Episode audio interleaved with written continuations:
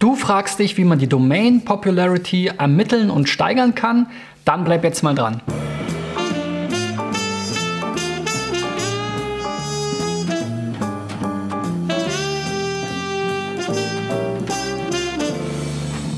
So Freunde, mein Name ist Christian B. Schmidt von der SEO-Agentur Digital Effects aus Berlin. Ich optimiere seit 1998 Websites, seit 2010 hier mit unserer Agentur, auch für diverse Kunden. Und in diesem Jahr ist es mein Ziel, 1000 Website-Betreibern mit SEO-Tipps in dieser Sendung zu helfen. Wenn du auch noch dabei sein willst, ein paar Plätze sind noch frei, findest du unten in der Beschreibung einen Link dazu. Das heutige Thema ist Domain Popularity und das Thema Links und Backlinks ist natürlich für die Suchmaschinenoptimierung ein ganz wichtiges und bedeutendes. Deswegen habe ich darüber auch schon einige Male gesprochen und ich wollte heute noch mal einen Aspekt rausgreifen, der sicherlich auch immer noch eine wichtige Thematik ist, und zwar die Domain-Popularität und wie man diese ermittelt. Das zeige ich euch heute mal mit der Sistrix-Toolbox. Und natürlich versuche ich auch mal anhand von 4 Beispielen oder 5 Beispielen sogar ein bisschen Tipps zu geben oder Denkansätze zu geben, wie man denn vielleicht die Anzahl der unterschiedlichen Domains, von denen man Backlinks erhält, erhöhen kann. Warum ist das wichtig? Am Ende ist es eben so, dass Google letzten Endes mit dem PageRank-Algorithmus ja immer noch einen sehr großen Anteil hat, der auf Backlinks basiert. Backlinks können auch ein Signal für Trust sein, also für die Vertrauenswürdigkeit einer Website, wenn viele andere relevante und vertrauenswürdige Seiten verlinken auf meine Seite, dann wird das eben in gewissem Maße auch auf meine Seite übertragen, oder man spricht auch von einer Vererbung. Über Link Juice und PageRank habe ich auch schon gesprochen. Diese Folgen findet ihr bei mir auf den Channels. Ich werde euch bei YouTube auch noch mal im Endscreen so einen Link einbauen zu der Playliste, die sich nur über Backlinks und Link-Building-Themen dreht. Ja, wie gesagt, letzten Endes, wenn man sich die Links so anschaut auf einer Website, dann hat man ja immer verschiedene Stufen und alles beginnt quasi mit der Link-Popularität, das heißt die Anzahl aller Links, und dann gibt es immer weitere Filter. Der nächste Filter ist eben die Domain-Popularität und es gibt quasi immer eine 1:n-Beziehung, also eine Domain kann ja mehrere Links zu einer anderen Domain wiederum haben und so bricht sich das eben immer weiter runter. Und da zum Beispiel Links im Footer oder in der Sidebar von einer Website natürlich ganz, ganz viele Links sein können, ja, da kann man 10.000, 100.000, vielleicht sogar Millionen Links von irgendwelchen Spam-Websites bekommen, aber am Ende ist es dann eben doch nur ein Link von einer Domain. Und deswegen ist eben diese Unterscheidung und auch diese Betrachtungsweise relativ wichtig und auch noch für den Menschen relativ gut nachvollziehbar. Es gibt dann noch weitere Filterebenen wie die IPs, was quasi so wie so ein bisschen der Server ist. Auf einem Server können ja auch mehrere Domains betrieben werden. Und dann gibt es noch die IP-Netzwerke, was quasi so ein bisschen der Serverstandort sein könnte, weil ich kann natürlich auch mehrere Server beim gleichen Hoster mieten und dann darauf wiederum mehrere Domains machen und die dann alle miteinander untereinander verlinken. Nannte sich früher dann auch Domain- oder Blog-Netzwerk, wurde sehr häufig so gemacht und betrieben. Wenn man es natürlich besonders gut machen will, auch heutzutage noch, da muss man versuchen, sich möglichst für Google das so zu gestalten, dass es eben nicht so leicht nachvollziehbar ist, wie eben jetzt einfach an diesen Beispielen anhand der IPs und IP-Netzwerke, Domains und so weiter. Es gibt vielleicht noch einen Zwischenschritt, das sind die Hostnamen, aber ich will gar nicht euch jetzt hier zu sehr damit überfrachten, denn ich habe gleich Beispiele, wo wir das auch nochmal durchgehen können, um das Ganze eben ein bisschen besser zu verstehen. Gut, schauen wir mal da rein und gucken wir mal, wie man die Backlinks mit Sistrix ermittelt und wie man vielleicht auch neue Backlinks von verschiedenen Domains aufbauen kann. So, und das erste Beispiel ist LED-Lager.de. Hier geht es also um LED-Lichter und alles, was man aus LEDs so machen kann. Und wenn wir uns hier mal das Backlink-Profil ansehen in der Sistrix-Toolbox, das ist das Link- oder Backlink-Modul, das kostet 100 Euro im Monat. Nutzen wir ganz gerne, weil man hier eben auch ad hoc Berichte sich anschauen kann. Die Backlink-Anzahl und Quellen sind vielleicht nicht so groß wie bei den Link-Research-Tools, aber die kosten ja auch mindestens das Dreifache. So, wie dem auch sei, hier unter Links hat man eben diesen Überblick, der ist ganz schön. Hier sieht man einmal die Link-Popularität, 9.395 Links. So, da könnte man jetzt mal sagen, oh Mensch, über 9.000 Links ist ja schon eine ganze Menge. Das bricht sich jetzt hier aber eben runter. Die Hostnamen, das sind also alle Subdomains zum Beispiel. Auch, also es kann dann sowas sein wie www.domain oder was weiß ich, blog.domain und so weiter. Das ist noch eine etwas größere Zahl als die Domain-Popularität. Da sind dann aber auch nur noch 2000, also nicht mal so 4,5 Links pro Hostnamen quasi, könnte man sagen. Dann kommen aber noch die Domains. Das ist der nächste Filter. Eine Domain kann ja mehrere Hostnamen haben und da bleiben dann nur noch 1500 verschiedene übrig. Und wenn wir dann eben schauen, auf wie vielen verschiedenen IPs liegen die denn, dann sind das nur noch 800 und am Ende IP-Netzwerke nur noch 600. Also so wird ganz schnell aus 9000, was eine ziemlich hohe Zahl zu sein scheint, erstmal eine relativ kleine Zahl von ein paar hundert wirklich uniken unterschiedlichen Linkquellen, so könnte man es vielleicht bezeichnen. Und das muss jetzt nicht unbedingt gut oder schlecht sein. Es gibt sicherlich gewisse Verhältnisse, die normal erscheinen. Man muss sich das auch immer ein bisschen im Wettbewerbsvergleich natürlich anschauen. Aber grundsätzlich kann man sagen, es ist jetzt nicht überraschend, dass sich diese Zahl halt relativ schnell herunterbricht, auch wenn hier der Verlust, der Reibungsverlust pro Stufe doch relativ groß ist, muss man sagen, tatsächlich. Vor allem hier in den ersten beiden quasi, also die Link-Popularität von 9.000 gegenüber der Domain-Popularität von 1.500 nur noch, ist auch schon ein relativ großer Verlust. Das heißt, da sind schon auch einige Links oder einige Seiten dabei, die halt einfach mehrfach verlinken, was auch normal ist, aber wie gesagt, so kommt einem erstmal so eine große Zahl oder so wird so eine große Zahl schnell kleiner. So, jetzt habe ich mich hier verklickt und jetzt komme ich nicht mehr zurück. So, sorry.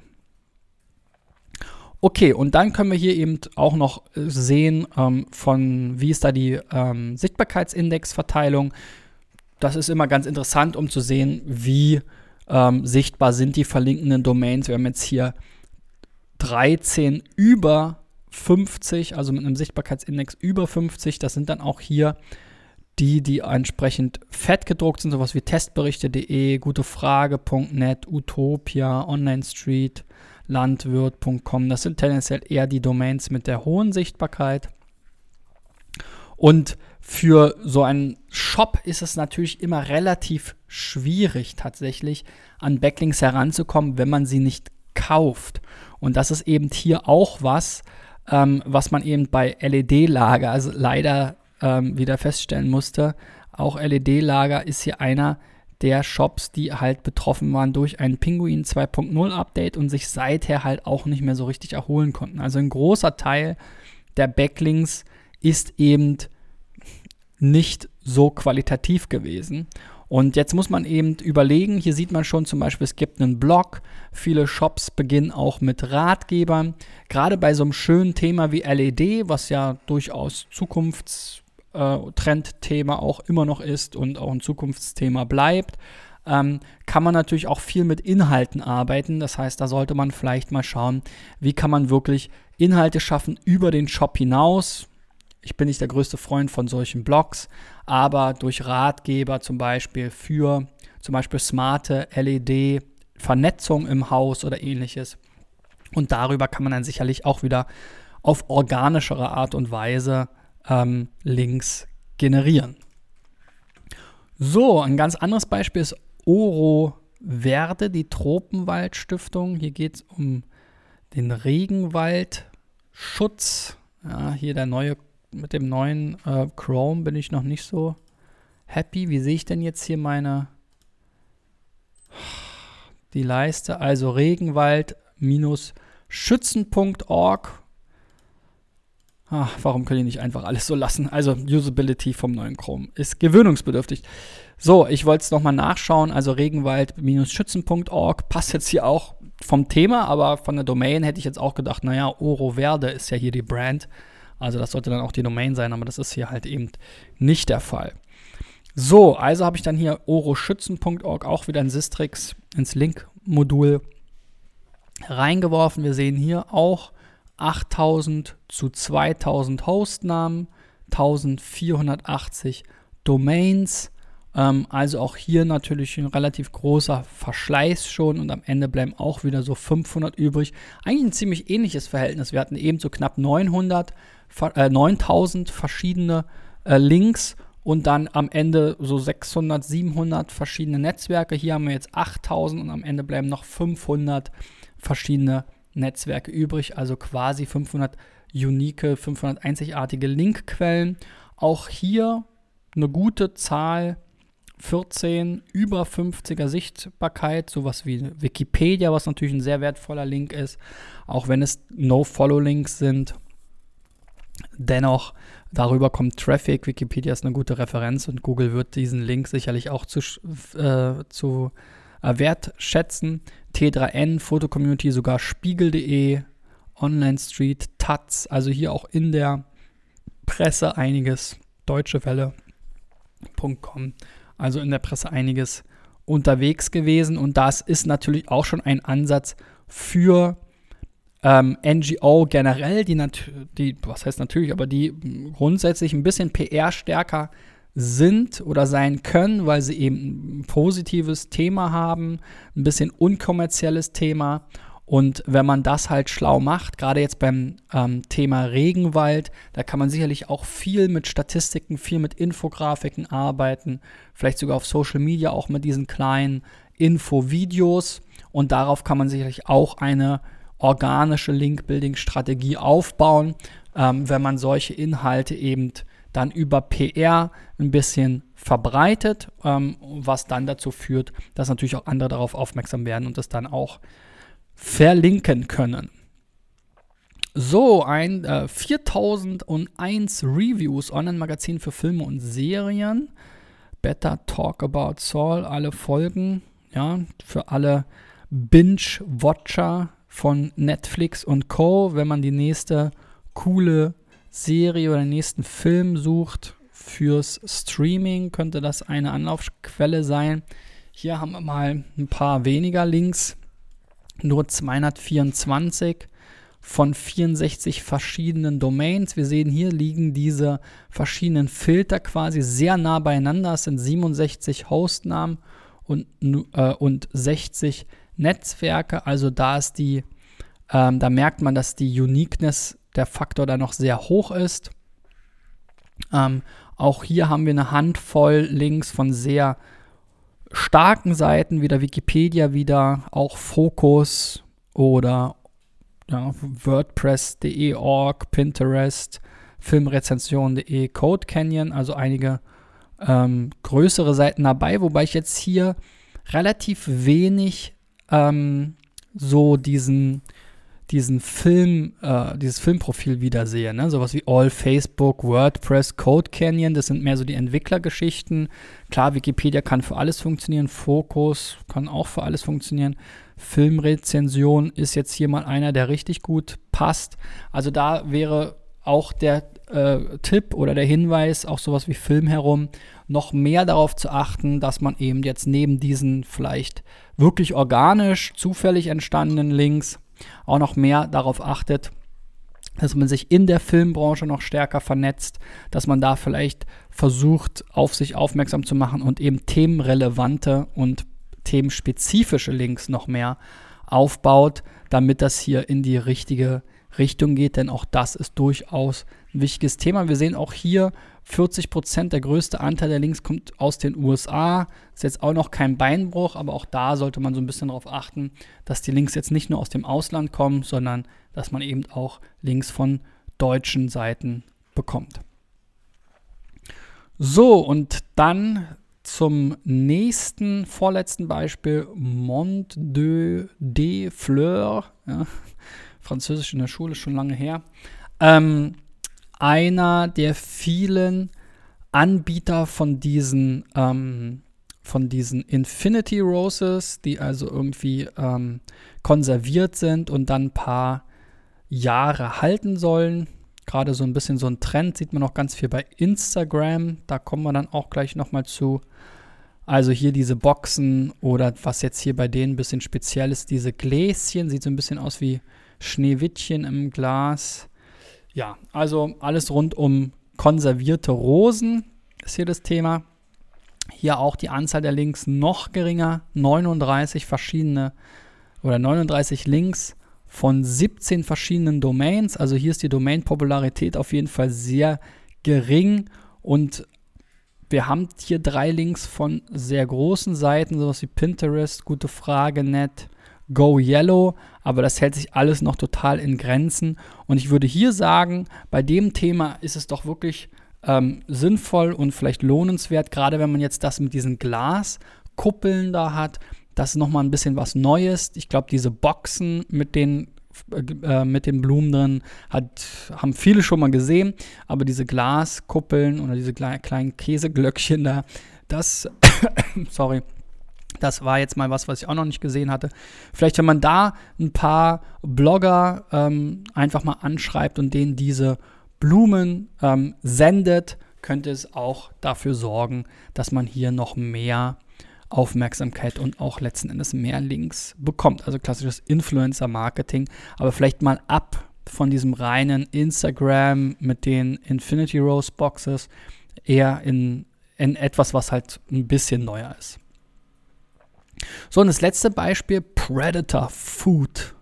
Da geht es um Proteinriegel und Muskelaufbau. Wieder was für die Muckibude. Hier sehen wir auch schon jemanden, der dazu passt zu dem Thema und ja, ich glaube, das ist für jeden nachvollziehbar, worum es da geht.